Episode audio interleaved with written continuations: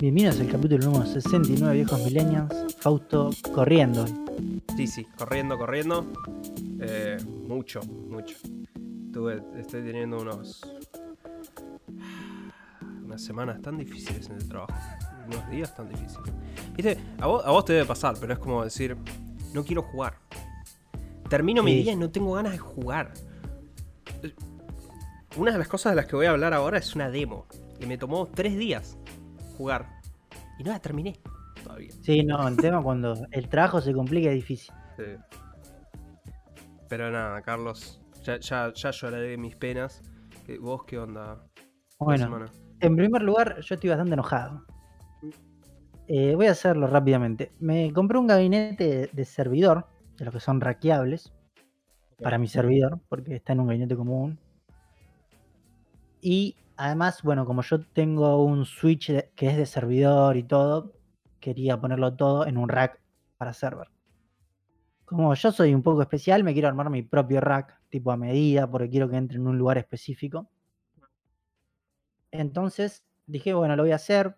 Total, sueldo un par de perfiles, es fácil. Lo que tengo que conseguir es, bueno, imaginario que vos aún viste un rack. Viste que el Sí. rack tiene al costado unas guías, que es donde se atornillan Sí, sí, donde pones los- los- las, eh, los- las bahías. las bahías, eso, los blades. Bueno, eh, esa, ese perfil, entro a Amazon, lo venden, veo páginas de otros países, España, Estados Unidos, lo venden, en Mercado Libre no existe. Nadie tiene ese puto perfil. Te venden el rack armado, que se- lo importan, obviamente. Pero nadie vende el perfil. Lo único parecido son unos perfiles que se usan para mm, música, que tienen la misma distancia, pero salen carísimos, porque son para ¿viste? instrumentos de tipo, no sé, como las consolas y todo eso que se Sí, sí, fijan. sí, para armar todas las cosas. El Claro. rack de... Pero estoy totalmente indignado porque no puedo conseguir el puto perfil que encima es barato, no sé, vale 10 euros en Amazon. No es que es algo carísimo. Pero no sé, ya pregunté en tres lugares y dijeron, no, no sé, no lo conseguimos, no lo conseguimos. Así que estoy muy indignado porque tengo todo el proyecto parado. Tengo un gabinete de servidor en el medio de mi pieza, en una caja, porque no lo puedo instalar. ¿No lo podés armar vos, Carlos? ¿Vos, vos que sos tan... No porque eso es un perfil. O sea, lo máximo que puedo hacer es la negrada de agarrar un perfil de estantería y medio hacerlo coincidir, pero es una negrada. Y bueno, ya sé que es una Es negrada, una Carlos, pero... negrada, no, es- Vos yo- decís negrada, yo digo... Peronismo, Carlos. no, yo voy a, voy a hacer lo imposible por conseguirme uno. Si no, de última, en Marketplace me compraré un rack usado y le sacaré el perfil. Sí, también. Pero bueno, en segundo lugar, sigo firme con mi palabra de ver una película por semana. Sí. Esta vez vi una película que yo nunca vi entera. Vi pedazos. Es una película de, que te pueden pasar en Canal 13. O sea, es una Sí, película, sí, yo, yo vi pedazos también de esta película nada más. es una película vieja. Mm. Es El Señor de la Guerra. Eh, a ver. Primero y principal, me parece una película que para su época fue de sido increíble. O sea, hoy por hoy sí. creo que es una muy buena película. Pero por sobre todo yo resalto el inicio de la película. ¿sí?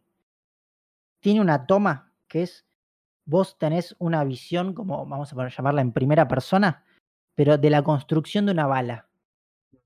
Sí, me Desde acuerdo. que empieza la bala hasta que termina en la cabeza de una persona en África. Esa toma, para su momento, debe haber sido muy compleja de hacer y es muy bien hecho. O sea, la verdad me sorprendió eso. La película está bastante buena.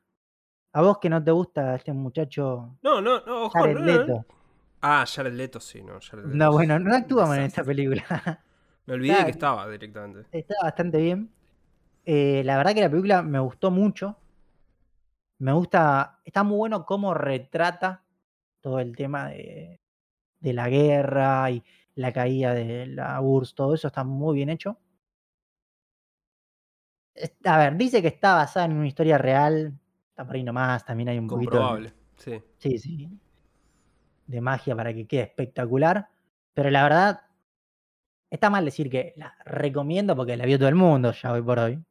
No, pero, Pero si no la para- viste, yo para no la no vi la vio. Claro, para quien no la vio la recomiendo. Para que ¿Qué? sea una idea, no tuve que adelantar. Que eso claro, no, eso ya es mucho, viniendo de vos. ¿Qué, qué, qué opinión te merece, eh, ¿cómo se llama? Eh, Nicolas Cage. en el rol. Porque ese es uno de sus roles más No, alabados. a- para mí actúa muy bien esta película. Yo sé que hay gente que le tiene como muy poca estima, por así decirlo.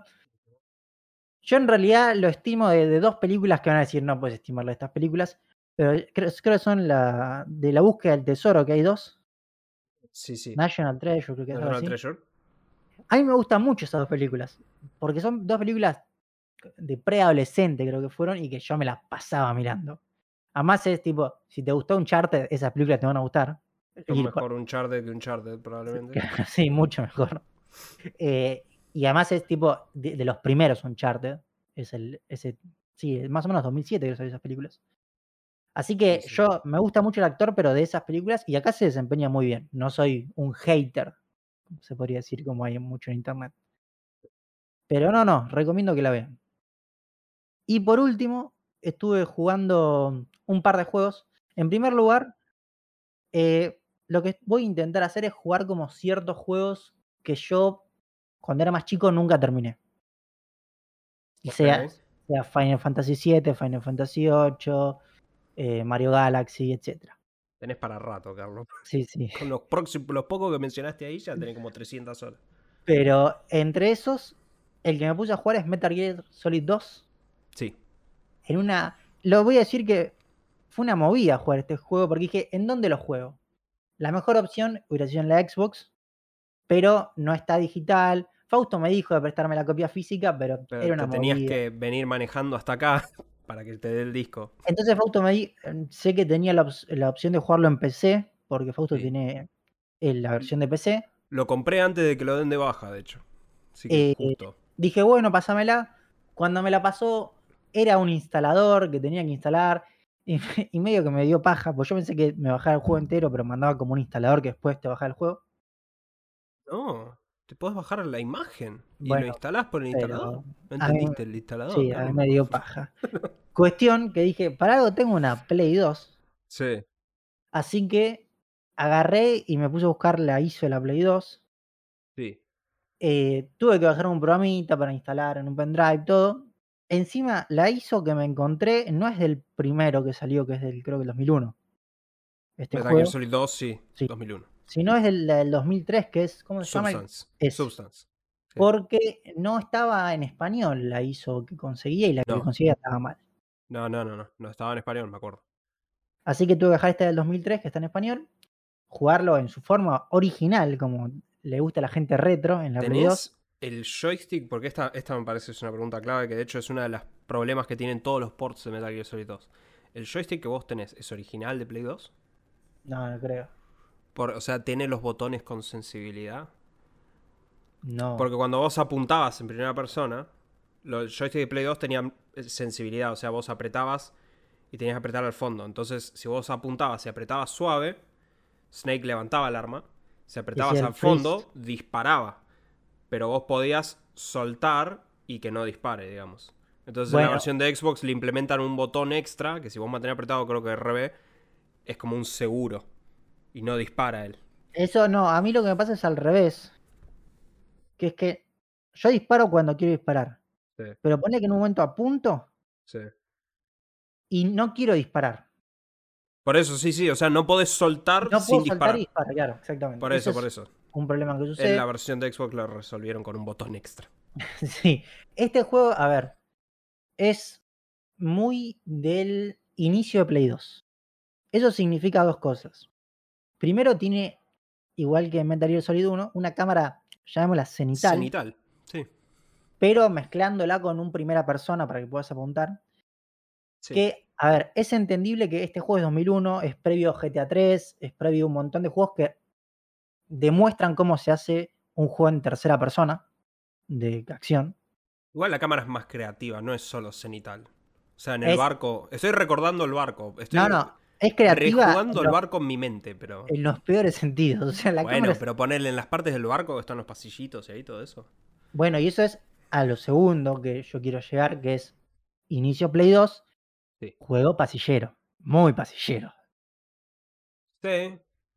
Es, o sea, por lo menos, yo igual no jugué demasiado, habré jugado una hora y media. Llegué a la parte que tenés que sacar fotos al Metal Gear. ¿No, ¿No seguiste de ahí? Y, o sea, no, porque ya está ahí, jugó una hora y media nada más. Me hubieras dicho, te hubiera dicho que sigas 10 minutos, Carlos. Bueno, bueno. Te faltaban 10 minutos. Pero cuestión que el juego es, hasta ahora, por lo menos decir, Sí.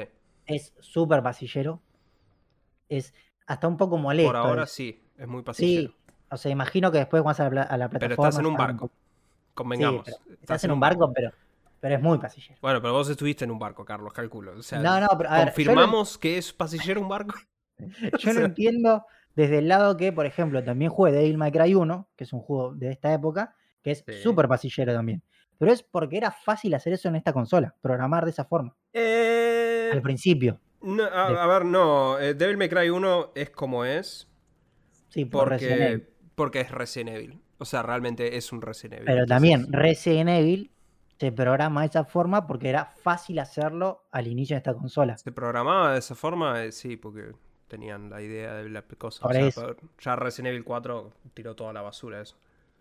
Pero para mí el juego está bueno. Por ahora, muy buena la historia. Me interesa Tiene- mucho e- eso, sí. O sea, ¿lo vas a seguir jugando? Sí, sí, lo voy a terminar. Yo es- presumo que la historia ya la sabes, pero me gustaría saber qué opinas cuando lo termines. Ne- Necesito discutir eso, por favor. Pero la verdad que le- por eso la historia está muy buena. Para cualquier gente que lo quiera volver a jugar, lo que sea, entienda que es un juego de hace 20 años. Con las 21 durezas que 21, ¿no? Con las durezas sí. que tiene. Porque está bastante duro. Sí. Y después hemos probado un juego que. Hablando de juegos duros. Sí. Esto más duro que Metal Gear Solid. Eh. Match Point Tennis. Sí. Por mi parte, jugué más de lo que esperaba. Voy a decir. Porque encon- encontré una parte de tengo 15 minutos, no sé qué hacer, estoy escuchando un podcast. No puedo jugar Metal Gear porque no puedo jugar- escuchar un podcast. Requiere. Sí, sí. Entonces me juego un partidito de esto. ¿Y por qué digo 15 minutos? Porque el juego, entre sus innumerables fallas que tiene, es que está roto. O sea, si vos sacás fuerte, cruzado, el tipo te la devuelve, no importa si sea de revés o de drive, y se la cruzás fuerte al otro lado, a la otra esquina, siempre es punto. No hay forma de no ser punto. Y lo peor de esto es que vos decís, bueno, subir la dificultad. Yo no encontré cómo subir la dificultad. No sé si hay. Tiene, tiene, tiene tres. Tres dificultades. Yo no la encontré. Está, está, está en. No, sé, al principio me lo, me lo ofreció y dije, déjala en la del medio. No, no sé. Claro, yo eso nunca lo vi. Y dije, bueno, debo ser yo que por ahí puse la máquina en choto, lo que sea. Jugué online, en el online es lo mismo. Y agregado esto, por mi parte, el juego. Ah, no lo jueguen en Xcloud porque tiene un lag de la concha de la lora. Y no lo jueguen en la versión original tampoco porque tiene lag. Tiene un lag. Sí, Sí, sí. No sé cuál fue tu Yo, experiencia. yo jugué un poco de la campaña. Ah, no la probé la campaña. Eh, Sí. eh, y jugué online.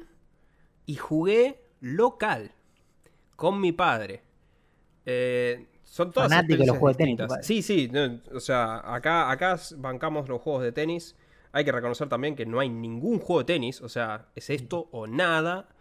Eh, y de hecho compré el DLC, Carlos. Hay un DLC. Para tener a los dos jugadores esos Sí, de- sí, a Tony Haas, que me acuerdo por la gorra del Virtua Tennis, sale 90 pesos igual el DLC, así que bueno, ya fue. Eh, a ver, eh, lo que es la campaña. O sea, la, la- la peculiaridad que tiene este juego de tenis versus los otros juegos de tenis es que cuando vos le vas a golpear, te aparece una sombra que te dice literalmente a dónde va la pelota, si la tirás.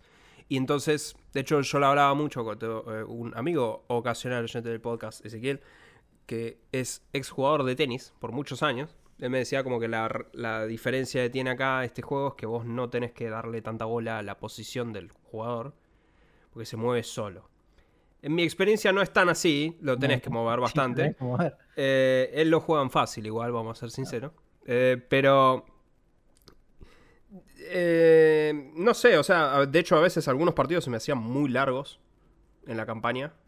Eh, está bien que cuando juegas la campaña sos el peor tenista del universo, pero no importa porque tenés una mira telescópica cada vez que le pegas a la pelota, o sea, siempre sabes a dónde va. Eh, y el online es re lagueado pero, pero mal. O sea, a veces parece que anda como a 15 FPS. Y cuando lo jugué local, esa es la experiencia que más quiero resaltar. Es, me siento con mi viejo y le explico. Y digo, lo del puntero, y me dice, no, apagalo.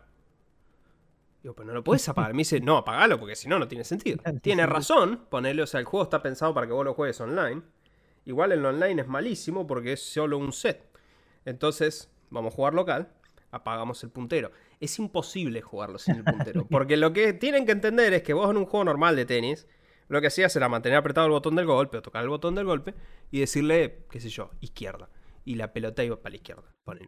No, acá no. Acá cuando vos mantenés apretado, literalmente hay un puntero, un cursor, que vos con el analógico estás moviendo el cursor. Pero si vos no ves el cursor, vos no Sí, sabés. Se van todas afuera, pues no, estás Claro. En- demasiado. Entonces, de todos los puntos que jugábamos en ese partido, literalmente el 90% son todos outs. Eh, o sea que es, eh, es injugable si le apagas el cursor ese.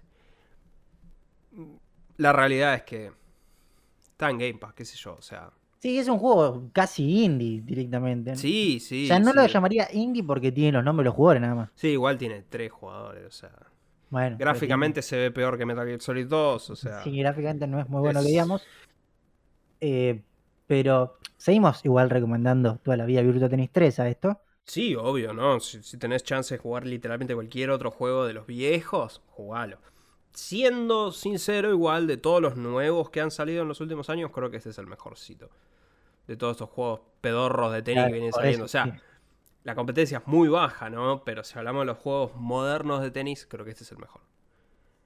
Eh, punto aparte, seguí en mi afán de seguir jugando todos los Call of Duty. Y esta semana me tocaba Call of Duty Modern Warfare 2. Mi sorpresa más positiva es que me levanté un, vier- un sábado a las 7 de la mañana.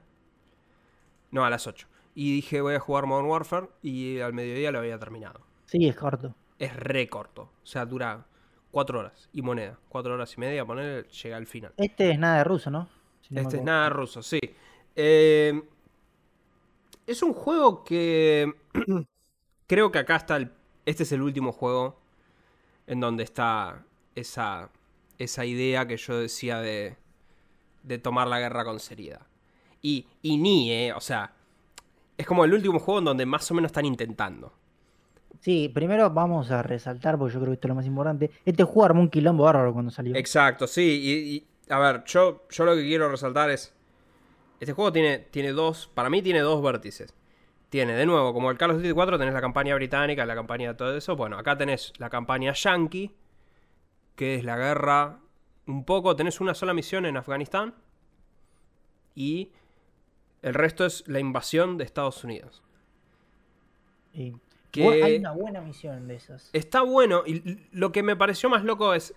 En estos años, yo llegué a ir a Estados Unidos.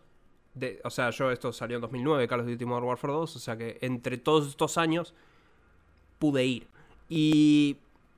Y es, es muy loco jugar el juego y razonar eso. O sea, también cuando, cuando fui a Italia y, y pasé por lo que era la, la campiña y todo eso, veía y decía, es muy parecido a todas las películas de la Segunda Guerra Mundial que hayas visto. Entonces era como decir, ah, puta, este lugar es, es así. Entonces siempre es como que cuando jugaba un juego de Segunda Guerra Mundial, los niveles que más me impresionaban a mí era donde luchabas a través de ciudades. O sea, pensar, tipo, es, es una ciudad. ¿Entendés? Es como, como acá. Entonces, la invasión de Estados Unidos, en las partes en las que estás peleando a través de la ciudad, me, son bastante efectivas. Incluso cuando luchas por la Casa Blanca, que, a ver, a fin de cuentas, eh, el, Reichstag en Berlín es una de las fotos más emblemáticas de, de los soviéticos poniendo la bandera sobre el Reichstag. O sea, si esto sucediera realmente, claramente la Casa Blanca sería otro gran lugar de batalla. Eh, es toda la campaña norteamericana, me parece que es, es interesante, cuanto menos, en mostrar eh, eso, lo, lo- chocante de la guerra y lo impactante del ahí. El problema es que la campaña americana debe ser un 40% del juego. El 60% es. La campaña británica ya era medio exagerada antes, pero ahora sos Task Force 141, el grupo elite más elite del universo mundial. Y. O sea, tiene la misión, que es lo que vos querés hablar, y ahí voy, es nada ruso. La historia en general de este juego, la historia de Call of Duty 4, porque tenés un problema, que es, estás haciendo un juego moderno, tenés que inventar algo, porque no, no podemos hablar de qué sé yo. Entonces, si, qué sé yo, si tu conflicto es contra terroristas en Afganistán, a nadie le va a importar. Claramente la gente de Afganistán no se va a quejar. Entonces, y la gente que acá va a decir, ah, terroristas allá, es, checks out. Entonces tuvieron que inventar que hay los ultranacionalistas en Rusia. Igual hoy en día yo creo que Modern Warfare 2 no sé cómo vendría hoy en día porque Rusia no se lo ve muy bien. Y que tenés una de las historias más estúpidas de la historia, que es que meten a un doble agente con la célula terrorista rusa y vos en la misión No Russian tiroteás un aeropuerto lleno de gente y después lo matan al chabón y como era un agente de la CIA, Rusia dice, ah, vamos a matarlos a todos. Eh, esa misión, sí, como vos decís, generó mucha controversia, casi creo que lo prohibieron en otros lugares, o sea, fue muy polémico eso. Es una misión en donde está bien, te dan una ametralladora y te ponen frente a un aeropuerto lleno de gente el juego nunca te obliga a disparar y de hecho el juego te dice, che, mirá que esto es medio heavy, lo querés saltear o no. Te dan la chance de saltearlo. Siendo ¿Sabés la cantidad de niños que han repetido esa misión matando? Sí, yo la jugué en pero, pero el tema es, yo lo que no puedo es tomarlo en serio.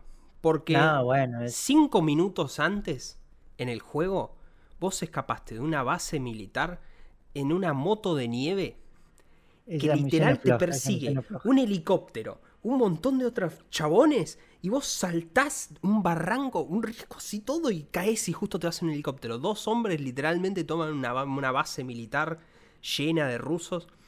Entonces, como que. Ya está, es ridículo, no me importa. Yo tengo una pregunta, pues ya, ya, se me confunden a veces. Pero este es el Modern Warfare donde rescatás al Capitán Price. Sí, del Gulag del Gulag y que después vas a una misión en un en una base de petrolera, algo así. hay una misión, no, esa es justo antes, es antes del ah, Gulag, tenés que ir a la base petrolera. La misión de la base petrolera está muy buena para mí. Es cuando tenés que hacer romper las puertas. Esa misión me gustó. Que en cámara lenta. Eh, a ver, yo jugando este juego empecé a pensar, a decir, voy a tener que hacer dos rankings. Porque yo hasta ahora vengo rankeando en cómo creo yo o cuál me parece más interesante en cómo trata la guerra y cómo eso. O sea, cuál me parece un poco más curioso. Eh, pero si yo tuviera que rankear en términos de más disfrutable, ahí la lista sería distinta. Aún así, yo creo que Modern Warfare 2 no está muy alto y de hecho yo lo puse después de Call of Duty 2, está cuarto en mi lista, porque tiene las misiones de Brasil. Y las misiones de Brasil, de la favela, son una basura. Porque te tirotean literalmente de cualquier lugar. No hay ningún lugar seguro, te matan. Vi tantas veces la pantalla esa de la frase de Winston Churchill y toda la frase que te tiraban en ese juego, que dije, solo por las misiones de Brasil, yo personalmente este juego no lo puedo recomendar como para decir muy entretenido. El resto de las misiones sí están buenas. La de la moto de nieve no, es Que no se malinterprete. No, no, que no se malinterprete. Para mí es súper ridícula, pero para mí es re divertida, porque dura 10 minutos. No, para mí la... Viene, la peor es la moto de nieve y después la de Brasil. No, porque la de la moto de nieve la pasás tranquilo, la de Brasil es impasable. Bueno, yo tengo, eh, yo la verdad que yo tengo mucho Call of Duty encima y no me es tan difícil esas misiones, pero no es terrible. La, la, moto de nieve, la última parte es terrible, es muy mal. A mí me parece, qué sé yo, o sea, es cuando mi tema es. Los juegos de Treyarch con World of War y Call of Duty 3 claramente son. son malos. O son muy exagerados. Y. Y antes vos tenías ese balance de, bueno, está bien, Treyarch va a hacer algo bastante boludo, bastante exagerado, pero después va a venir Infinity World y te va a hacer algo que es un poco más interesante.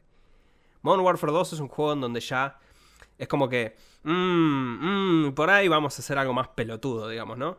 Y yo sé, por mis recuerdos, que Modern Warfare 3 es aún muchísimo más exagerado. Sí, sí, es ridículamente exagerado. Yo recuerdo la escena en donde literalmente derriban la Torre Eiffel, o sea, y por el simple hecho de que estamos en París, ¿qué te esperás que vamos a hacer? Eh, o sea, Y, bueno, y el- y de ahí escala. no, y de ah, ahí esa escala. Y el próximo Call of Duty que me toca ahora es, Go- es Black Ops. Que también recuerdo que era re exagerado, con lo cual. Ni me acuerdo ese yo. Por eso, sí. Pero no me, no me quiero adelantar mucho, pero creo que Modern Warfare 2 es el último juego hasta esta secuencia, digamos, porque después ya entran otros developers y por ahí hay otras cosas, en donde se acaba la seriedad. Así que no lo sé. Es entretenido igual, ¿eh? Ojo, entre- entretenido es un tema, no es exactamente lo que más me interesa a mí, pero entretenido, qué sé yo. Y por último jugué Fire Emblem Three Hopes. Voy a calificar mi oración. Fire Emblem Warriors Three Hopes. Jugué la demo de Fire Emblem Warriors Three Hopes y no la terminé. Porque la demo son los primeros tres capítulos del juego. Y directamente te deja comprarlo y seguir. ah, y mi- bien, eso está bien. Claro, sí. Y mi problema con esto es que es un muso. O sea, castellano para los que no tienen la desgracia de saber todas las cosas que yo sé. Es 100 un millones de enemigos. Claro, es donde hay muchos malos y le- acá el chiste es que le pegues a todos los malos. Y, y vas a terminar las misiones con mil muertes. O sea, e- es, así, es re exagerado, ¿entendés? Y ya hicieron un spin-off, Muso, de Persona 5. Es decir, eh, Persona ¿cómo 5 se Strikers. Y mi hermana y yo, que somos muy fans de Persona 5, ninguno de los dos lo terminó. Porque el combate nos pareció como muy, muy denso. Entonces, Yo había escuchado que era el mejor museo de todos. por eso yo también. Entonces, cuando leí que las reviews de Fire Emblem estaban buenas, y a mí me gustó Fire Emblem Three Houses, digo, "Ugh, probablemente me voy a clavar de vuelta. Así que agradezco que esté esta demo de tres capítulos, como decir, bájatelo y probalo y después fíjate. Voy a decir que en este caso me parece que es mucho mejor. Mis problemas con personas son tanto que tenés que subir de nivel y es como medio más engorroso. Acá es más simple el combate. Pero mantienen un poco de la estrategia de Fire Emblem y mantienen lo de relacionarte con los chicos, que era bastante de lo atractivo de Fire Emblem Three Houses. No, no al nivel de Three Houses, al menos hasta ahora, pero está. Y la historia está buena porque vos sos un personaje que tiene voz, cosa que no tenías en Fire Emblem Three Houses. Entonces, ahora habla y, y tiene personalidad. La protagonista tiene personalidad. Entonces es como decir, ah, bueno, es, es, es- es algo muy tonto, pero si lo comparás con la protagonista original de Fire Emblem Three Houses, que está en este juego, eh, es como que es más un personaje tipo, oh, líder, ¿entendés? Súper buena en todo. Y esta es como que tiene más personalidad, incluso vos puedes elegir las, las opciones de diálogo. Me encuentro normalmente eligiendo la más boluda, porque sí, tiene esa vibra. Entonces, eh, voy a ser sincero, me parece que está bueno. No he tenido mucho tiempo de jugarlo. eh, probablemente lo voy a comprar y voy a seguir jugándolo, pero nada, interesante. Así que pasamos brevemente a la breve sección de gaming, porque no hay mucho para hablar esta semana. Dos noticias. Uno, eh, la semana pasada hablamos de que Rockstar está recortando todo por GTA 6. No solo eso, sino que están, aparentemente, según el rumor, recortaron un port de Red Dead Redemption 2 a PlayStation 5 y Xbox Series. Se veía tan mal. No, no, no se ve para nada mal. Y de hecho, eh, a ver, el problema es el siguiente. Si vos tenés la PlayStation 5 y tenés Red Dead, vas a jugar la versión de PlayStation 4 Pro. Que no es 4K. Ah, Si vos tenés la Xbox, sí, vas a jugar la de la, la Xbox One X, que sí era 4K. El framerate se caía con la Series X, no vas a tener ese problema. Es 30 porque nunca le dieron un update. Pero eh, la, la Xbox vas a jugar la mejor versión posible de Red Dead Redemption 2 en una consola, se ve re bien. Eh, igual me hubiera gustado. O sea, Red Dead Redemption 2 es un juego que se ve excelentemente bien. O sea, era un juego para tirarle un ajuste. Qué sé yo. Sí, no, no sé, no creo que sea tan complejo, pero bueno. No, porque ya tenés la versión de PC, o sea, no sé. era- o por lo menos subir la versión de Play 4 a 4K. Pero Y sí, igual yo creo que el único problema que sí imagino que tuvieran para desarrollar este port es que la gente seguramente le vería reflejos. Sí, y seamos sinceros, eh, no, no anda ni en pedo eso. O sea, las consolas no les da el, el, changui para correr Red Dead Redemption 2 en 4K con ray tracing. Pero eh, nada, qué sé yo. Otra víctima. Eh, de hecho, hay que mencionar que la comunidad de Red Dead Redemption 2, hoy, mientras estamos grabando, está teniendo un funeral en el juego. Están todos vestidos de saco negro y la comunidad está llorando la muerte de Red Dead Redemption Online. Así que, nada. Antes, como Rockstar no sacaba updates eh, y ellos vivían pidiendo updates, decidieron en protesta vestirse todos de payasos. Así que nada, hoy es un día triste para la comunidad. Y salió el tráiler de Bayonetta 3, que es un juego que la gente está esperando mucho para Nintendo Switch. Yo eh, jugué Bayonetta 1, no entendí la historia. Pero es como. Es un juego que jugué y, digo. Es un juego japonés. No, no, porque. Devil May Cry 1. Entendiste la historia. No tiene historia, pero, pero la entendiste. O sea, es bastante básico. Es un juego orientado 100% a Japón. Este es el mismo chabón. Bayonetta lo hizo el mismo tipo. Y, literalmente ahí están muchos de los mismos bichos. En Bayonetta 3, en el tráiler, está la araña de Devil May Cry 1. Eh, pero es como que Bayonetta 1 yo lo jugué y si, me, si literalmente cuando lo terminaba me venías y me decías, che, ¿de qué se trata? Yo te hubiera dicho, no sé.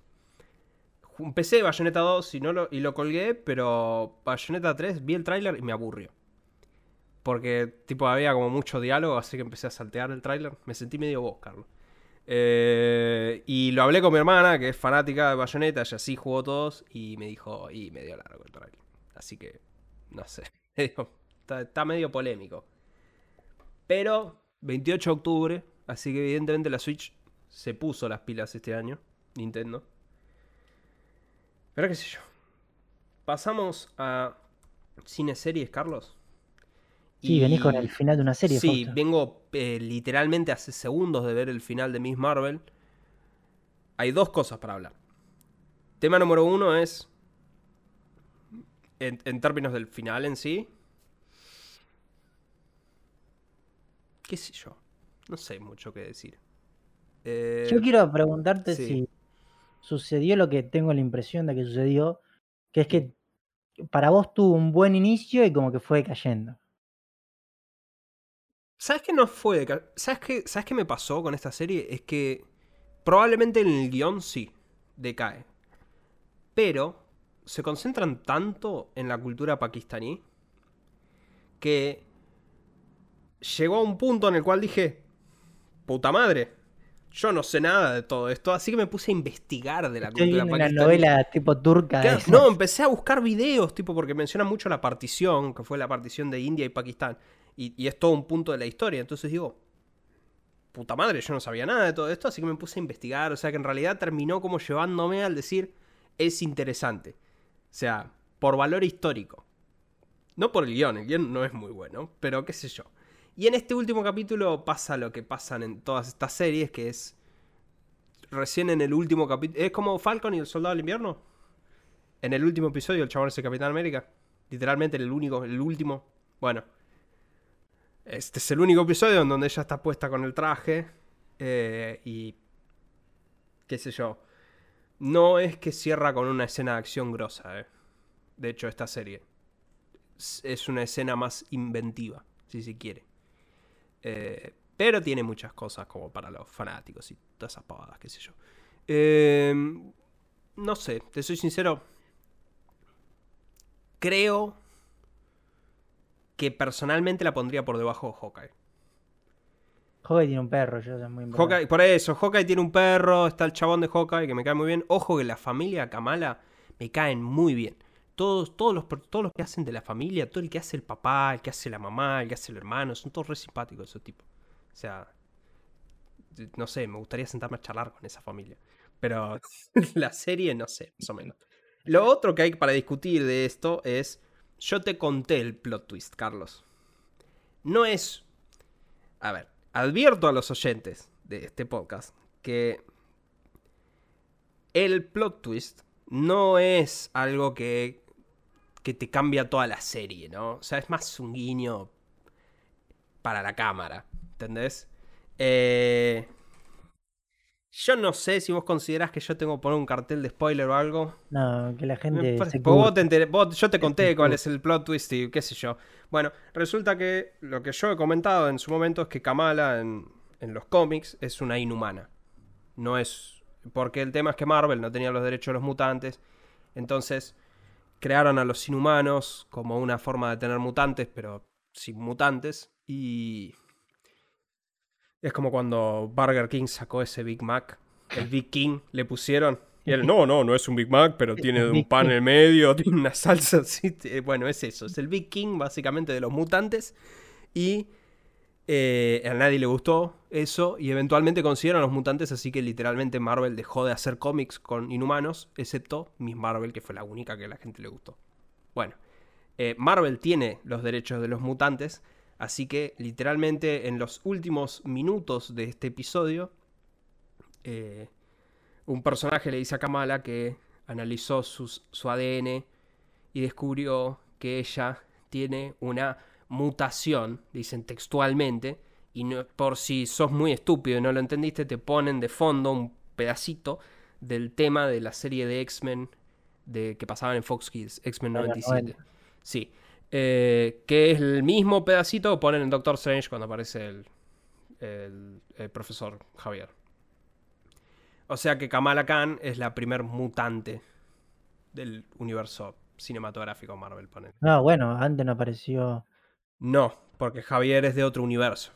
Ah, está bien. Javier universo. era otro universo. O sea, el universo donde, donde pasan todas las cosas, ella es la primer mutante. Que sabemos, probablemente. O sea, que hay que ver cómo resuelven el tema de los X-Men ahí, porque qué sé yo. Eh... Datazo. No sé, realmente no cambia nada de lo de la serie. Eh, y, y yo lo que me molesta de esto hasta cierto punto es que yo sentí que mucho de la serie estaba dedicado a darle otro origen a los poderes de ella. Porque como no podían hacer lo de los inhumanos, pues los inhumanos tienen que hacer un montón de cosas para contar esa historia, era como decir, bueno, no podemos hacer eso, así que ahora resulta que ella es una es una genia, es, genio, literal, genio tipo el de Aladdin, una genia pakistaní mítica de otro universo. Eso es Kamala Khan, ponele. Esto lo vienen hablando hace muchos episodios. Eh, y, y era como decir, gastaste mucho tiempo en explicarme que no, no, no, ella realmente es mágica porque viene, porque es la, la tatarabuela, venía de otro universo. Y ahora resulta, no, no, es una mutante. No hubieras perdido tanto mi tiempo, básicamente. O sea, o lo podrías haber dejado más ambiguo y ya está, y al final era una mutante, y chao, qué sé yo. Pero, nada. No sé. Eh, sí termina con una escena post créditos que está interesante, pero no sé. Miss Marvel. The Voice. The Voice. Terminó. Eh, terminó. Yo voy a decir que me siento un poco desilusionado. ¿En qué sentido? Porque todos sabíamos que. Porque yo vi gente desilusionada en Twitter. Porque no mataron. No estoy spoileando esto, pero lo venimos hablando siempre. No mataron a Homelander. No me Sí, diga. No lo iban a matar a Homelander. No porque no hayan matado a Homelander en sí, sino porque siento que la serie va hacia un lugar, ¿sí? Y como que en el último capítulo todo eso se pierde. Como que, por ejemplo, no voy a contar el capítulo en sí, pero ellos van a matar, ¿sí? A Soldier Boy. Y después como que no lo matan, pero después... Y como que las peleas es como que... A ver, como que pierde mucho el foco para mí la serie en este último capítulo. A mí me pareció interesante lo que hicieron con ciertos personajes en este episodio. O sea, donde dejamos a ciertos personajes me pareció interesante. Estoy de acuerdo con vos que el, que el conflicto principal, o sea, toda la temporada viene con preparando la inevitable confrontación Butcher, Soldier Boy y Homelander. Y esa resolución particularmente no me pareció nada del otro mundo. Pero sí me gusta donde quedan ciertos personajes. O sea, donde queda A-Train, a mí me gusta. Donde queda Ashley, la de la, de la, em- La de Bot, sí, la, la- la chica que maneja la empresa, me gusta. Eh, donde queda Butcher me parece interesante para el futuro. Donde queda Homelander también me Bueno, parece el interesante. final o sea, de es- Homelander está, está bueno. Ujú, Esa parte me gustó. sí. O Eh, sea, igual voy a resaltar, muy mala actuación la del pibito en esta última. Intrascendente, diría. y sí, es el, es el dicho. Hubieran puesto a Rodrigo Noche y lo mismo. No, tío. No, por favor. Era lo Y mismo. bueno, es el, es el dicho. Es el dicho, nunca trabajes con perros o con niños en el cine. Muy, muy intrascendente el niño. A ver, yo creo que a la serie le faltó un mejor final para mí. No, no era. O sea, creo que no es un final que esté a la altura de lo que se venía viendo en la serie. De los picos de la temporada, no. Y otro problema que sí tuvo con el final, que es un final demasiado abierto para vender más temporadas. Yo entiendo que tienen que hacer eso, porque tienen que dejar las cosas para que vos digas, no, quiero ver la próxima. Pero un poco de maleta, también es como, salieron por las partes más fáciles, por así decirlo, no se arriesgaron a nada. Yo personalmente lo que sí voy a decir es que lo que más me molestó realmente es que leí entrevistas con los directivos y lo que mencionaron es que la, el spin-off de The Voice va a salir antes de la próxima temporada y ese spin-off va a continuar cosas de, la, de esta temporada y va a dejar servidas cosas para la cuarta. Y eso ya no me gusta, porque ya estamos abriendo demasiado. Ya, ya lo hablamos acá, pero decir, no sé. No sé si me interesa tanto el universo de Voice sin Butcher y Homelander. Como para decir, me voy a ver una serie de, de Deep. No sé. Eh, qué sé yo. Igual, igual está buena. Eh, yo la pongo por debajo de... Creo, habiéndola visto toda, personalmente creo que está por debajo de Peacemaker. Eh, Tuvo puntos muy altos de Voice, pero me parece que no. No. El final no estuvo a la altura. Sí, siento que por ahí Peacemaker te lleva mejor. The Voice tiene mejores partes de guion. Tiene. eh, el- eh, creo que por ahí The Voice tiene mejores picos. Pero Peacemaker tiene muy buenas partes que también están. O sea, por eso. Creo Sí, pero es, o sea, los guiones de Peacemaker son más estables y más predecibles. Por ahí. Sí, pero no, mejor, no menos buenos. Son. Tenía muy buenas partes Peacemaker. Ah, no, tiene. Pero no, no sé, o sea. No sé. Bueno, qué sé yo. The Voice. Sí, y con esto pasamos a mi resumen semanal series. de dos series que estoy mirando. For All Mankind. Llegaron a Marte. Eh, una muy buena escena en el final, llegando a Marte. Porque, bueno, sucede un conflicto que es que. Está bien. Serie yankee, siempre van a bardear a los rusos. Estaban yendo los tres naves a, Marte, los rusos venían últimos, us- sobreusaron su motor, ¿sí? Lo sobrecalentaron, hacen que se rompa su nave. eh, bueno, los tienen que ir a rescatar los yankees porque la compañía privada como que se niega. Esta parte está bastante buena mostrando lo, los chotas que son las decisiones de compañía privada. Y bueno, cuestiones, terminan llegando primero los yankees junto con los rusos en su misma mm, nave de los yankees. Y la parte final es que un ruso dice, no, pará, yo bajo primero. Y entonces el ruso entra a bajar primero, tipo sin autorización de los yankees. Y la última escena es que está bajando y la comandante yankee se le tira encima, entonces ves a dos tipos con trajes espaciales rodando, bajando a Marte. Y te la dejan ahí, está bastante bien. Súper recomendada, como siempre. Y por otro lado, Westworld eh, se puso un poco más mística, vamos a decirlo así. O sea, Westworld tiene toda una parte mística que a alguna gente le gusta, a otra no. Eh, bueno, abrieron esa parte mística que a mí no, no es que me desagrade, pero no es lo que más me gusta de la serie. La mitad del capítulo fue esa parte mística. Y la otra mitad es, que bueno, ya no es spoiler porque lo mostré la semana pasada, el nuevo parque de Westworld se realiza en la parte principal a donde vos llegás, Sí. en lo que serían los años 20. Antes era, Eran vaqueros. eran era el vaqueros, oeste, sí. la expansión hacia el oeste, y ahora es en los años 20. Muy bueno, la verdad, todo el tema de los años 20, cómo está recreado es increíble. Y después te muestran que en un nivel inferior, o sea, que ahora tiene varios niveles de simulación, por así decirlo, y en uno te recrean la temporada anterior. Este es un buen giro. Es, en la temporada anterior pasa algo, sí, que Sí. destruyen una parte de un parque. Que hay una rebelión. Ok. Entonces Ah, vos ahora vas a Westworld y re- puedes recrear la vivir la rebelión. rebelión esa. Ah, mirá vos. No, esa parte estuvo buena. Eh, se devela un poquito más de la trama de lo que está sucediendo. Ya está bastante claro hacia dónde va a ir, por lo menos esta parte. No la parte mística, porque eso recién empieza a mostrarse. Pero súper recomendada. Vuelven personajes que la gente quería que volvieran. Así que, por mi parte, la sigo recomendando. Muy bien. Eh, bueno, por mi parte volvió Better Call Saul. Para ganar un premio el año que viene. Exacto. Y de hecho, perdón, están, no lo vamos a hablar acá porque, porque no.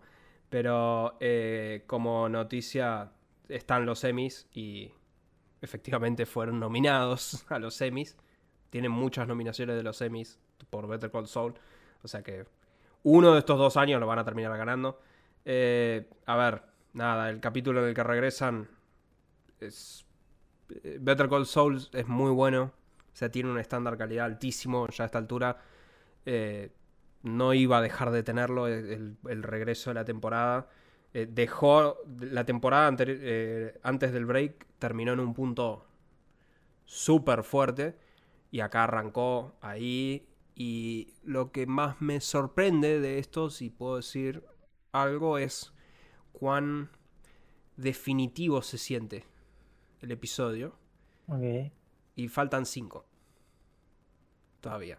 O sea, en este episodio se cerraron muchas cosas referentes a Better Call Saul. Si se quiere. Porque de nuevo, esto es una precuela a Breaking Bad. Y hay como muchas cosas que venían pasando que eran propias de Better Call Saul, que no tenían nada que ver con Breaking Bad. Eh, y es como que ya se cerraron muchas en este episodio. Entonces es como decir, por ahí el resto de los cinco episodios son la conexión con Breaking Bad. No lo sé, hay que ver realmente, pero nada, está muy bueno como, como era de esperarse. Pasamos a las noticias. Hay muchos... Hay un revuelo en internet con Marvel ahora, ¿sí? Hay cosas buenas y cosas malas. Eh, ¿Por qué vamos? ¿Por lo malo o por lo bueno? Siempre, Primero. siempre se empieza por lo malo. Siempre se empieza por lo malo. Bueno, vamos a empezar por lo malo también porque yo lo tenía así ordenado. Así. eh, lo malo es que hay mucha gente que no le gustó Thor, Love and Thunder. Eh, mi padre es una de esas. Y de hecho, él, la fuimos a ver el sábado y no le gustó. Eh, no le gustó tanto. Y dentro de lo que dice. Lo que aparentemente empezó a salir es que Marvel le bajó línea al director que la película tenía que durar dos horas. Como que no se podía ir a más de tiempo. El tipo salió a decir que de hecho su versión original duraba cuatro horas y media, No, que le recortó mucho. Él dijo públicamente, esto a ver qué opinás vos, Carlos. Él dio su opinión. Él dijo, el director este es, él, como director, Taika Waititi es un muy buen director, ha hecho películas muy buenas, Jojo Rabbit, si no la vieron, por favor, mírenla, buenísimo. Eh, él dice que para él las versiones del director son un error, que no deberían existir. Porque él cree, y es su opinión, y de nuevo discutible, pero qué sé yo, él cree que la edición es una parte fundamental de la creación. Que dice, si vos vieses, él dijo, si vos vieses mi versión de 4 horas y media Thor, Love and Thunder, hay momentos donde te podés parar e irte al baño, e irte a hacer un café y no tenés que parar la película, dice, tranquilamente. A ver, yo creo que por un lado sí tiene razón en que la edición es súper importante en una película. Es más, define si una película es buena o mala. Sí, por eso. Pero también a ver, yo lo veo por otro lado. Primero desde el punto de vista comercial, Hmm, vos tenés una película que le guste a la mayor cantidad de gente posible. ¿Sí? Sí. Y una. Y se entiende que una versión del director va a entrar en ciertos lugares que capaz a todo el mundo no le interesan. Y después, la otra cosa que sí yo creo es que es que si tu película en versión del editor, perdón, del director, Sí. es tan diferente que la película que vos sacaste finalmente, tenés un problema. O sea, Igual, no ojo. estás pudiendo hacer el producto. O sea, no estás pudiendo cerrar el producto que tenés. Sí, o sea, hay- hay- yo creo que yo creo que igual es un tema, o sea, es un tema bastante profundo y, él no hablaba solamente en, en, en mundo taquillero, ¿no? O sea, él hablaba como decir, no haría una ve- versión del director de Jojo Rabbit, que es una excelente película nuevamente, en donde él hace de Hitler, eh, de un chico que tiene como amigo imaginario a Hitler y él es Hitler. Eh, Sí, sí, o sea, sí, estoy de acuerdo con vos. O sea, si, si haces algo muy distinto, sacando casos muy particulares, como qué sé yo, la, la Liga de la Justicia de Zack Snyder, donde literalmente es otra cosa, por circunstancias. eh, pero sí concuerdo con él y concuerdo con vos de que para mí lo- saber dónde cortar es, es una parte importante de la creación también. O sea, qué sé yo. Y si no, hace como Tarantino, que tengo acá el libro de, de la película de Hollywood, que escribió un guion de tres horas, recortó un montón de cosas y lo que no filmó lo puso en, en un libro y a la mierda. Sí, pero además tenemos un ejemplo muy reciente de lo contrario, que es Stranger Things, que no supieron dónde cortar. No, exacto. Ese, ese es el problema cuando le da demasiada soga. No, no. Tenés razón. La puta que lo parió esa serie de mierda. Ahora me hiciste acordar. Por favor. Qué larga el pedo. Bueno. Taika dice que volvería a ser Thor. Eso sí dijo. Eh, siempre y cuando el actor de Thor quiera volver. Eh, yo creo que ahora, habiendo pasado un poquito de tiempo de que salió la película, bueno, un poquito salió una semana, pero eh, puedo comentar que hay niños en la película. Hay niños que, que tienen partes importantes a veces. Y lo que me gustó de leer entrevistas esta semana es que esos chicos son todos hijos de, tipo, los hijos de Christian Bale. Los hijos, Bueno, la hija sí, de Natalie. Portman, los hijos del director, están todos ahí, ¿viste? Y yo veía los créditos esta vez y decía, ah, mirá, hay tres Hemsworth, o sea, están todos Hay los que, hijos de Thor, todos casta. ahí. Hay que Claro. la casta. Y ahora encima mi viejo me decía, claro, y esos no se van a quejar por sueldo, porque son los hijos de los padres. Entonces, y, y la hija del actor de Thor tiene un rol relativamente importante en la película. Bastante importante. Eh, pero, mira. Y creo que la noticia que más está dando vueltas en Twitter de, de pegarle a Marvel es que salieron a hablar públicamente ciertas personas en Twitter que son trabajadores en la industria de efectos especiales. A decir que trabajar con Marvel ha sido una de las peores experiencias de su vida directamente. Porque dicen que Marvel tiene.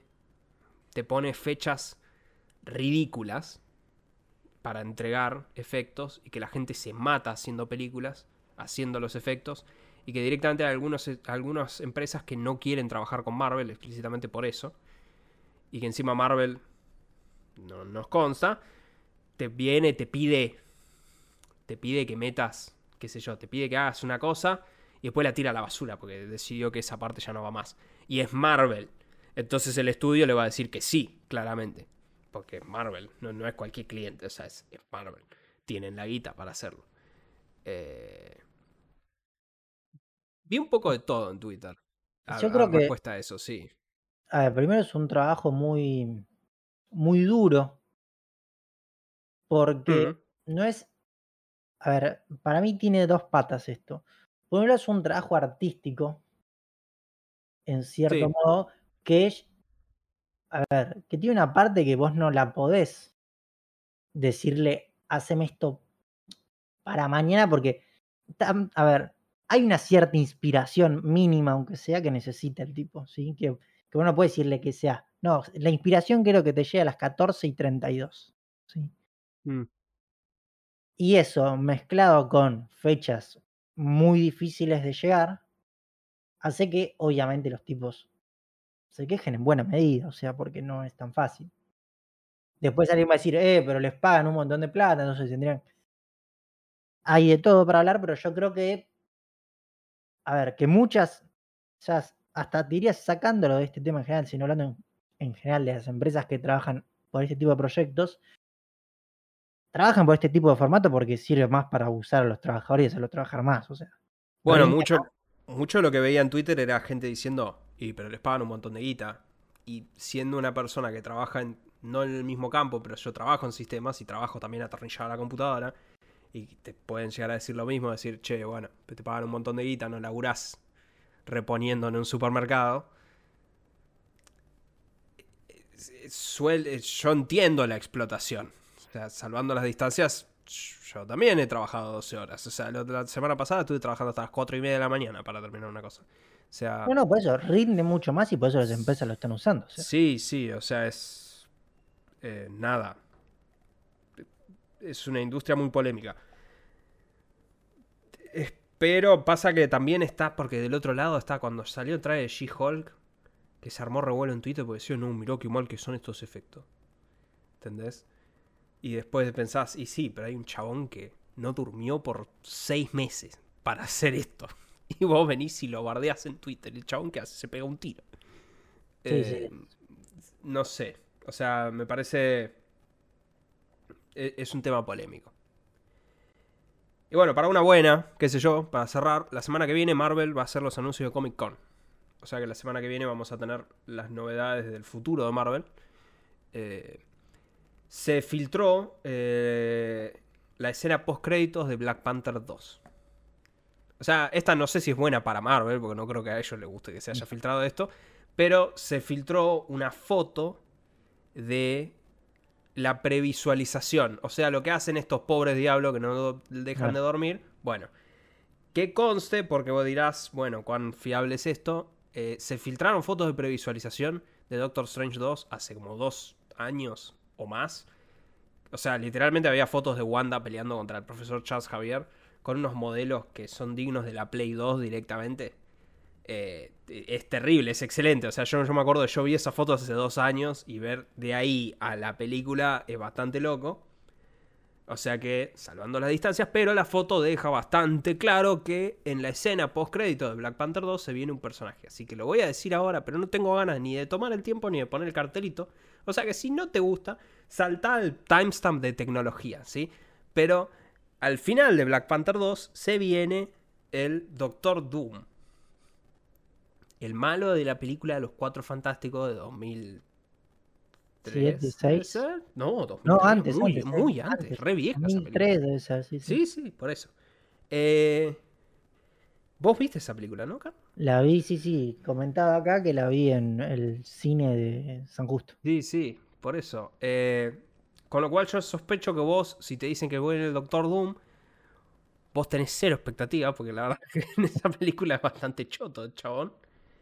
Eh, hay que mencionar que en los cómics el Doctor Doom es un muy buen villano. O sea, y literalmente el Doctor Doom es un villano que tranquilamente puede ser el próximo Thanos. ponele. O sea, hay que ver realmente porque no nos han dicho quién es el próximo Thanos todavía. Sí, Sacando que ya tenemos a Kang, porque lo vimos en Loki. Probablemente la semana que viene tengamos anuncios de quién es el próximo Thanos. Pero el Doctor Doom tranquilamente puede llevar todo, porque en los cómics ha hecho cualquier cantidad de ridiculeces, o sea que no me sorprendería nada a esta altura. Pero Black Panther 2, por lo menos hay que ir a verla para ver la escena post créditos. Y también se filtró un montón de merchandise, en donde está la nueva chica Iron Man en el traje ya, o sea que nada. Parece que Black Panther 2 es una película para preparar el futuro del universo Marvel más que para ser Black Panther 2. Pero qué sé yo. ¿Pasamos a la tecnología, Carlos? Sí, pasamos a la tecnología. En primer lugar, eh, se publicó la primera imagen del nuevo telescopio, el James Webb. Sí.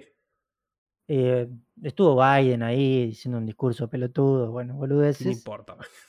Eh, más que nada lo, lo que traigo es para que vean la foto, porque la foto Mm. es muy interesante, a lo que se ve que uno dice, hey, ¿por qué pasa esto? Tiene una linda explicación que es, no sé si viste la foto, Fausto, La foto la vi, sí. Va a ser que en el centro hay como unas parte de la foto que está como si fuera movida. Y vos ves que al lado hay galaxias con re bien definidas y de repente al lado hay una que está movida. Y la mayoría de gente va a decir, ¿por qué carajo pasa esto? ¿Hay una falla en el telescopio? No. Lo que se ve que es súper interesante, que se podía divisar, una foto igual sacó el Hubble hace un montón de tiempo que se podía divisar, pero no tan perfectamente como ahora. Lo que sucede es que las galaxias que vemos están a distintas distancias del telescopio, ¿sí? Una más lejos, otra más cerca. Y lo que sucede es que las galaxias que están más lejos, la luz al atravesar las galaxias que están más cerca se curva, ¿sí? Haciendo honor a todo lo que hizo Einstein cuando enunció la teoría de la relatividad general, ¿sí? Y entonces podemos ver en la foto por qué esas galaxias están como deformadas, ¿sí? Pero en realidad es que la luz está curvando. Me parece muy espectacular poder llegar a ver eso. Es algo verdaderamente Sí, sí, increíble. no, no, la, la foto es impresionante. Propiamente dicha. Y, a ver, este telescopio sirve también mucho para... Ah, algo que voy a aclarar de la foto, esto es importante, con mi pasado de astrofotografía. El telescopio este saca imágenes sobre el infrarrojo, ¿sí? Y después un programita de inteligencia artificial las colorea. Los colores que ven son una interpretación, no son exactamente lo que vería el ojo humano. ¿sí? Eso vale aclararlo porque la foto ve increíblemente espectacular, ¿sí? Pero es interpretación fiel a la realidad, pero no es exactamente lo mismo. Y la segunda cosa que sí iba a decir es que lo más importante de este telescopio no es tanto estas fotos que va a sacar, sino que está haciendo fotos, por ejemplo, a planetas, ¿sí? Que es- tienen más o menos soles parecidos a los nuestros y distancias más o menos parecidas, para, por ejemplo, buscar cómo son sus atmósferas. Para que, no sé, una cosa que sería increíble es detectar una atmósfera donde haya oxígeno, porque eso diría casi que hay vida. Así que es muy importante este telescopio, lo que va a pasar en los próximos años, pero bueno, por lo menos ya tenemos la primera foto. Y la otra noticia que traigo que me pareció un poco, no es del ámbito local, ¿sí? pero me pareció súper interesante, es que en España, ¿sí? a partir de una ley que se llama Ley del Impuesto sobre Determinados Servicios Digitales, o tasa Google, como se conoce, vos. que fue aprobada en octubre del 2020, un vericueto legal que tiene esta ley hace que Hacienda, que sería como la FIP de España, pueda geolocalizar a los contribuyentes. O sea, es como que la FIP ahora agarre y cuando vos vayas a pagar, no sé, con tu teléfono, que bueno, acá recién está empezando, pero dentro de poco ya va a popularizarse más, Sí. cuando pagues, esos datos vayan a la FIP con tu localización, Entonces es. fecha eh, y hora. a eso voy, o sea, es, es, es geolocalización cuando vos haces un pago. Sí, sí, porque si no, no pueden. O sea, es el pago lo hiciste acá y ellos saben que el pago que hiciste en este momento lo hiciste acá. Claro, pero es en tiempo real. Ok. O sea, obviamente van a decir, y está, no sé, alguna gente dice, no, está bien, porque ahora pueden atrapar ladrones de forma más fácil. A mí me parece una falta de respeto a la privacidad increíble. Sí, esto es directamente una locura. Alguna gente ya había alertado de esto, ¿sí? Cuando recién se colocó la ley. No le dieron mucha bola, pero parece que ahora que ya se está aplicando la ley, se está armando bastante quilombo porque es bastante, o sea, fuerte, por así decirlo.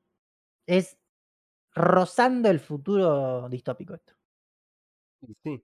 Porque yo, yo sé que esto es totalmente exagerado y no va a suceder, pero me imagino un tipo entrando a un McDonald's y que le diga, no, no le podemos vender un Big Mac porque usted no pagó el monotributo el mes pasado. Y bueno, eso pasa con el Big Data. Cuanto Sí, más empieces a conectar todo. Pero bueno, con Eh. esta noticia que no es muy alentadora que digamos, pasamos a la noticia Sí. random, Fausto. Ok, pasemos a lo random porque también tengo una noticia tecnológica que no es muy alentadora. Pero, qué sé yo. Eh, la iba a poner en tecnología, pero me pareció más ridícula, así que va medio pie. Eh, hemos hablado del DRM en las cosas. El DRM en las cintas vida. caminadoras. en la vida, claro. Y bueno, y ahora tenemos DRM en los BMW. Es, esto es, si vos te compras un BMW, o sea, un auto que es caro, ¿no? Partamos porque es caro. Si vos te compras uno de esos últimos autos, eh, el auto viene con eh, físicamente todo como para eh, calentador de asiento. ¿Sí? Eh, los autos chetos tienen eso, yo claramente nunca vi el auto que tenga calentador de asiento, pero Están bueno, bueno, en invierno sirve mucho. Ponele, bueno, entonces está bien. Si te compraste el último BMW que tiene el calentador de asiento, vas a estar feliz de saber que para acceder a dicho calentador de asiento, lo único que tenés que hacer es pagar 18 dólares al mes para desbloquear la funcionalidad del calentador de asiento. BMW es obviamente comprensiva y te dice que si no, si querés, podés pagar 180 dólares al año, con lo cual tenés un ahorro Ah, de dos meses. hay una promoción anual. O 300 dólares por 3 años. Eh, la gente está recaliente con esto, claramente, porque es una vergüenza. O sea. eh, es una locura esto. O Sí, sea, a ver, esto es las suscripciones llegando a lugares donde no tienen que llegar.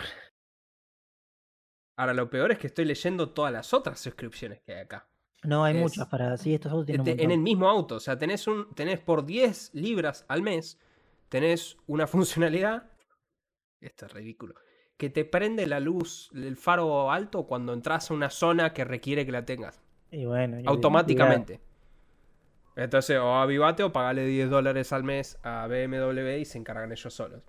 Sí, Eh, esto pasa también con el, los supercargadores de Tesla, por ejemplo. Pasa un tema de suscripciones.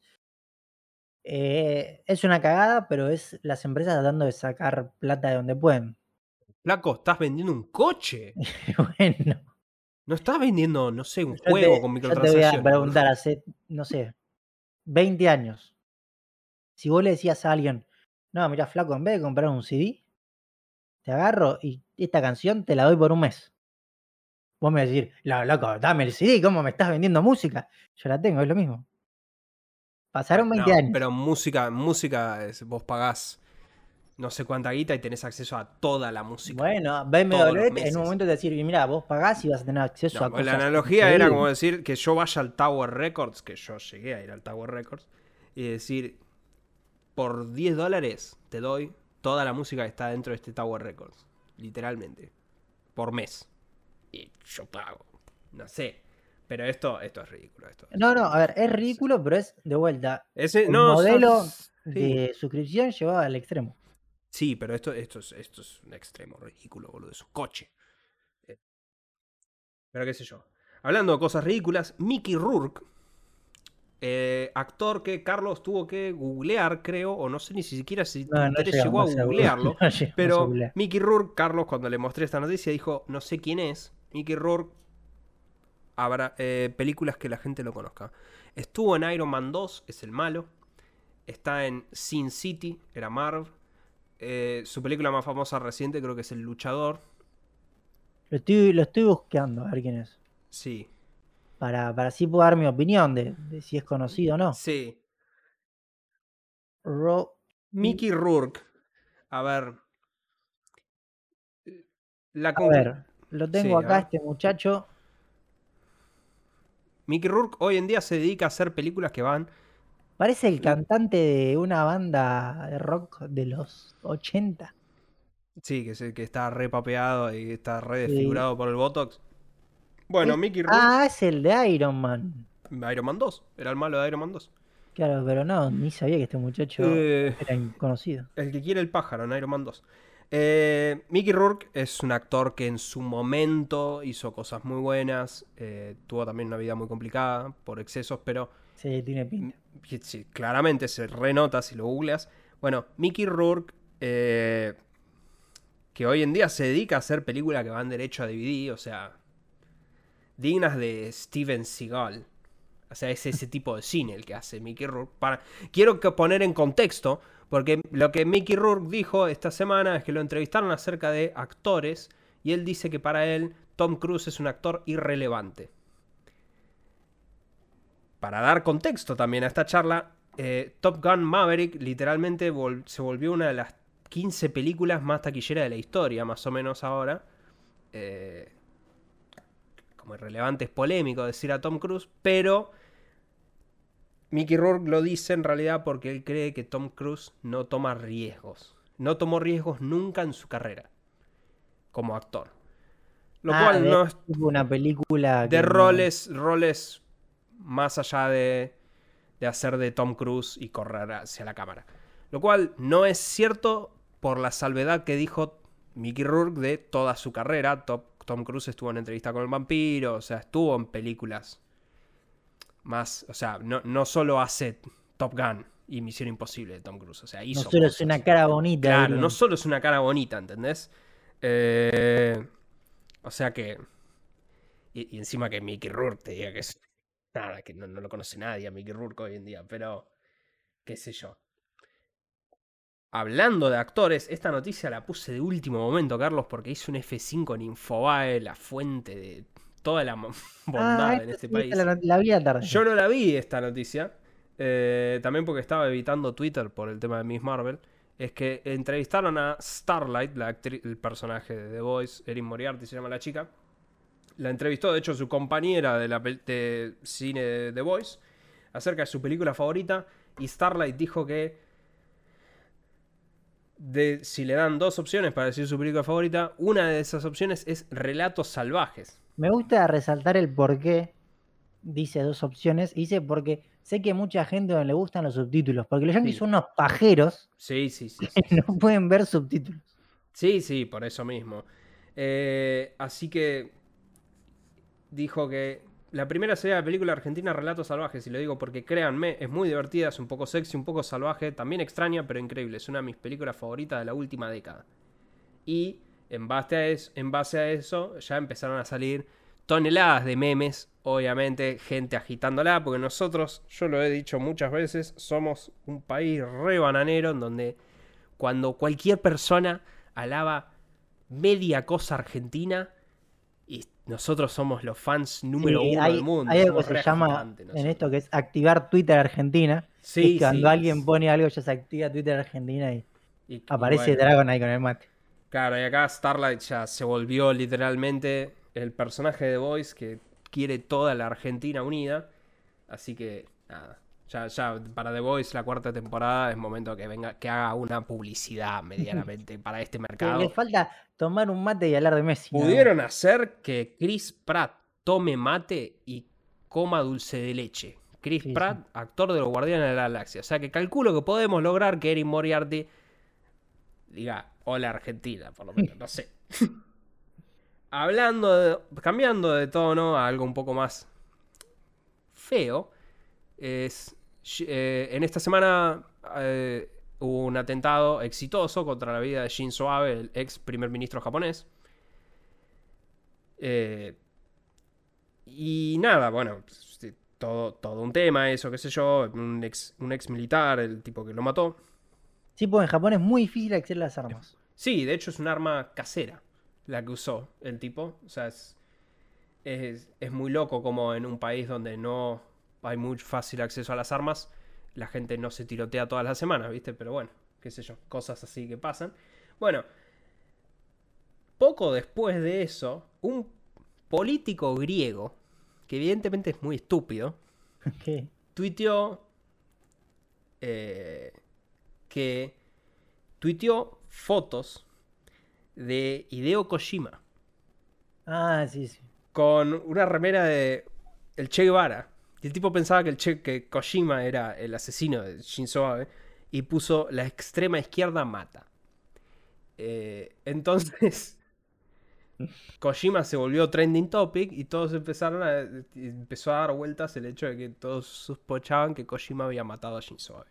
Eh, esto escaló mucho hasta el punto que Kojima, eh, Kojima Productions salió a decir No maté a. que claro que no y que encima iban a considerar demandas legales en esos casos.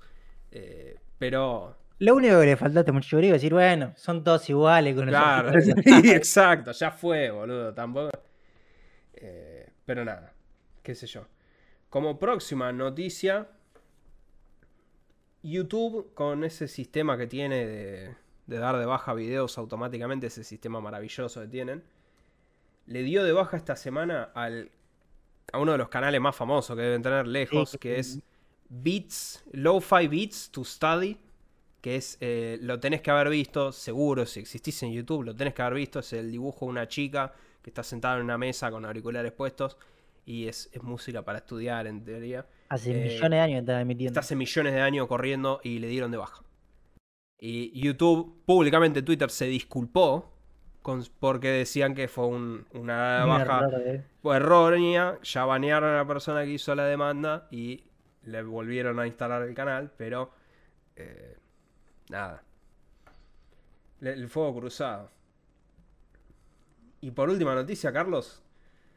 Me traes algo que yo te juro que no, no hubiera pensado ver en esta lista. A ver, voy a explicar primero cómo Sí. llegué a esto y después qué es. Llegué a esto porque un amigo me manda, tengo un amigo que es muy fanático del ascenso, del fútbol. Me dice, mirate esta locura.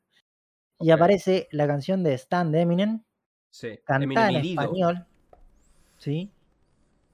Con una letra totalmente cambiada. Y aparece eh, el técnico de Victoriano Arenas, no me sale el nombre, Fausto, ahora. eh, A ver. ah, no me sale el nombre. Eh, el que era amigo de Jorge Rial, que después se va. Luis Ventura. Eh, Luis Ventura, Ventura, Ventura. sí. Aparece Luis Ventura, es el técnico. Con la canción de fondo y con imágenes del tipo siendo técnico de- del club. Porque lo quieren mucho en el club, porque los ascendió a la sede y todo. Sí. Entonces, tipo, me hizo muchísima risa, pero dije, ¿de dónde salió esta canción? Y bueno, y ahí me empecé a enterar de todo el meme que está resultando mal esta que semana. está Luis Ventura, igual. Estoy Bueno. viendo el video. Es buenísimo, el video es excelente con la canción. De el tema Mi Bebito Fiu Fiu, que en sí es una. Es agarrar la canción de Eminem, le cambió la letra, y yo creo que esto es más tu tema, Fausto Venturas Random, que nos expliques de dónde nace esta letra. A ver, el tema. No, yo te voy a pedir que saltes acá, porque yo, yo llegué a esta canción por un. por un canal que hace memes de. con, con videos de otras cosas. Y entonces había hecho. Tipo, agarran a. No sé, evidentemente tiene una base de todas las. Todas las vocales que hayan dicho en Breaking Bad. El chabón arma. tipo, hay un video en donde. Yo me río con cada estupidez. Hay un video en donde puso a Walter White leyendo eh, Destornillador Phillips. eh, plano. con una descripción estupidísima. Y yo me río, no sé, pero soy un pelotudo. Pero cuestión que. eh, él lo puso a cantar mi bebito Fifiu. Y. Yo. eh, este, le pregunté a mi hermana. Y mi hermana fue la que me, com- me comentó que aparentemente esto era el expresidente de Bolivia, creo. No, de Perú. De Perú, bueno, que se había filtrado chats con su amante. Claro, tenía una supuesta amante Sí. que era parte de su partido político. Este expres- es expresidente porque lo echaron del cargo por corrupción, aclaremos ese detalle. Y se filtró que tenía chats subidos de tono, ¿sí?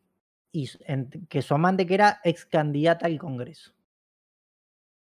Un Y además- de vitrina. Ahora vamos a llegar a eso, pero además hay una parte que es muy buena, que es en la canción ponen un audio, un discurso del presidente, diciendo que lo más importante era su Sí. familia. Sí, sí. Eso es muy bueno. Y bueno, la verdad que la canción la está rompiendo en TikTok. Me dijeron, yo lo vi en Instagram esto, pero me dijeron que en TikTok hacen 3 millones de videos con esto. Mm, A ver, está bien hecha la canción, no vamos a decir que está mal hecha. Y además encontraron la, el juego de palabras bien. Lo que a mí me destruye es el tema del pionono. Que acá tenemos Es- un debate. estábamos hablando, claro, porque estábamos hablando fuera de cámara de este tema y, yo- y, y Carlos es un... Estás en contra del pionono, Carlos, y no No entiendo es, que, eso. pues no es que estoy en contra del pionono, pero yo a mí me parece buenísimo el pionono. yo tengo recuerdos de, de mi juventud, Sí, donde éramos más pobres. sí, como Y yo bueno, también, todos éramos Cuando no, cuando no había nada para comer, era como te agarraban un pionono, le metían dulce de leche y te comías eso. Buenísimo. Y a mí me trae unos recuerdos de pobreza que es como. El pionono me trae pobreza directamente. Tenés un peor recuerdo de tu pobreza, porque yo en mi pobreza era comer todos los días sándwiches que traía mi abuelo de la fábrica, que le hacía la madre de un de compañero ya sabes quién, Sí, sí. eh, o comer Grande- arroz con atún. Estamos seguros. No, no, grandes las sándwiches. mejores milanesas que probamos en Ah, la vida. seguro, sí, sí, y deben ser los mejores sándwiches también. Eh, Pero. pero Ah, me, yo- me destruye el tema del piano. No es algo puramente propio, pero me destruye. pero, pero bueno, yo, a mí el piano me parece rico. Pero bueno, nada. Eh, yo recomiendo ese, el video de. de Walter White cantando Mi bebito Fiu Fiu, que es de Illumi Shorts. Que tiene un montón de estupideces de la índole que acabo de mencionar que me dan risa. Pero bueno, qué sé yo. Pasamos a las recomendaciones, Carlos. Pasamos a las recomendaciones. Mi recomendación es un video del canal de Ramiro Diz. ¿sí? Esta recomendación la traigo principalmente por el título. El canal se trata de un tipo que analiza autos. ¿sí? Es un argentino que le prestan un auto y lo prueba y te analiza. El título dice: Probé el vehículo favorito del ISIS y la ONU, la Toyota Land Cruiser. ¿Por qué? Porque es verdad que en, si vos pones un conflicto armado en Medio Oriente, vas a ver que está lleno de Toyotas. Y sobre todo, Sí, los technical. ¿por qué sucede esto? Porque las Toyotas entran por Turquía, las alquilan, bueno, cuestiones, pero termina siendo verdad el título que es muy bueno, que es el vehículo favorito de la ONU y del ISIS. Bueno, hace una review de este auto que me pareció muy copada. El canal me parece copado porque hace reviews de autos que son de acá, pero no sé, te puede hacer la review desde un Clio hasta un BMW X5, tipo, no, por cualquier auto va. Y me copa el estilo que tiene. Eh, a ver, mi recomendación es una cosa que iba a describir en lo que hice en la semana, pero lo puse en recomendación porque que- hay que- sí, te tiré la gran combinada. Y en realidad porque creo que es algo que, que- que más que nada me interesa recomendar. Es una cosa que se llama AI Dungeon. Yo ya a este podcast traje mis viajes en todo lo que es el mundo de la inteligencia artificial, aplicaciones relacionadas. El año pasado hablamos, o- o- sí, el año pasado, de la, esta asistente virtual para hablar, tipo psicóloga, eso, o, o amiga, o qué sé yo. Bueno, ahora me llegó a mi atención AI Dungeon. AI Dungeon es lo mismo, es un modelo también GPT-3 que te permite, y acá, bueno, no sé, qué sé yo, la, la edad de nuestros oyentes, pero en la antigüedad había juegos tipo Zork que no tenían imágenes, eran aventuras de texto, en donde te describían una situación y vos tenías que decir, bueno, camino al norte, ponele, algo así. O sea, Elige tu propia aventura para la- Claro, ponele. Pero aventuras explícitamente solo texto. Y lo que tenía muy limitado era que claramente los comandos que vos tenías eran muy circunstanciales, ¿no? Bueno, el planteo de esto es, ¿qué tal si pudieses hacer eso, si pudieses jugar eso, pero como ahora hay una inteligencia artificial del otro lado, vos podés literalmente decir lo que quieras. Y el juego va a seguir y va a tomar en cuenta esos planteos. Entonces, esto es una Dungeon Master. Claro, es, es eso. Entonces, a mí, me, a mí me gustan ese tipo de cosas. O, o me dan curiosidad, qué sé yo. Y lo probé, y de hecho se lo pasé a Ezequiel también, oye- eh, ocasional oyente de este podcast, para que lo pruebe él. Y lo bueno es, incluso podés hacer sesiones multiplayer de esto, que lo hicimos con él. Y, y podés hacer cosas muy locas. O sea, estábamos en un contexto post-apocalíptico, nos encontramos con un amigo nuestro. eh, yo invoqué el martillo de Thor y eh, nuestro amigo me quiso pegar un escopetazo, lo matamos. eh, terminamos, terminó viniendo Iron Man. Y Una pregunta. ¿vos Sí. podés darle el contexto también inicial? Vos, sí. Entonces, Ah, todo lo que es es, vos podés, o vos inventás, vos escribís todo el contexto, y vos tenés tres opciones. Podés decirle, hago, o sea, el do, entonces vos describís qué haces, tu personaje, ponele. El say, que es qué decís, o contame vos la historia. Y toca avanzar la historia, y te lo avanza sola. Y vos podés editar cualquier parte del texto que esté arriba, entonces modificás el contexto. Y además tenés opciones para cargar información del mundo, ponele. Para que la inteligencia artificial tenga en cuenta para la hora de hacer los cosas. O de cargarle una mini memoria. Podés hacer tus propios mundos de cero. Podés jugar mundos de otras personas. Podés jugar en multiplayer grandes. Y esto está para celulares. De hecho, y es gratis tenés que, tenés que poner una publicidad para que te den acciones. Ah, Eh, pero te soy sincero, yo que estoy en muchas reuniones, abro las publicidades, son 30 segundos, y tengo acumuladas 2000, dos- 2020 acciones. eh, tipo, por- sencillamente por, no sé, hacer clic en el celular, ¿viste? ¿Qué sé yo? Dejas el video de 30 segundos, cerrás. Eh, pero me parece muy interesante como concepto. Así que nada. Esto fue todo por hoy. hemos llegado al final. Hemos llegado al final. Semana que viene me dijiste. Grabamos el salir. jueves, sí, porque semana O sea, que viene, el miércoles voy a ir a ver Rodríguez Galati al teatro con un amigo. Así que no se puede grabar. Listo, perfecto. Vendré Pues- con mis, mis recomendaciones ¿no? del show de Rodríguez Galati. Pero bueno. Adiós. Adiós.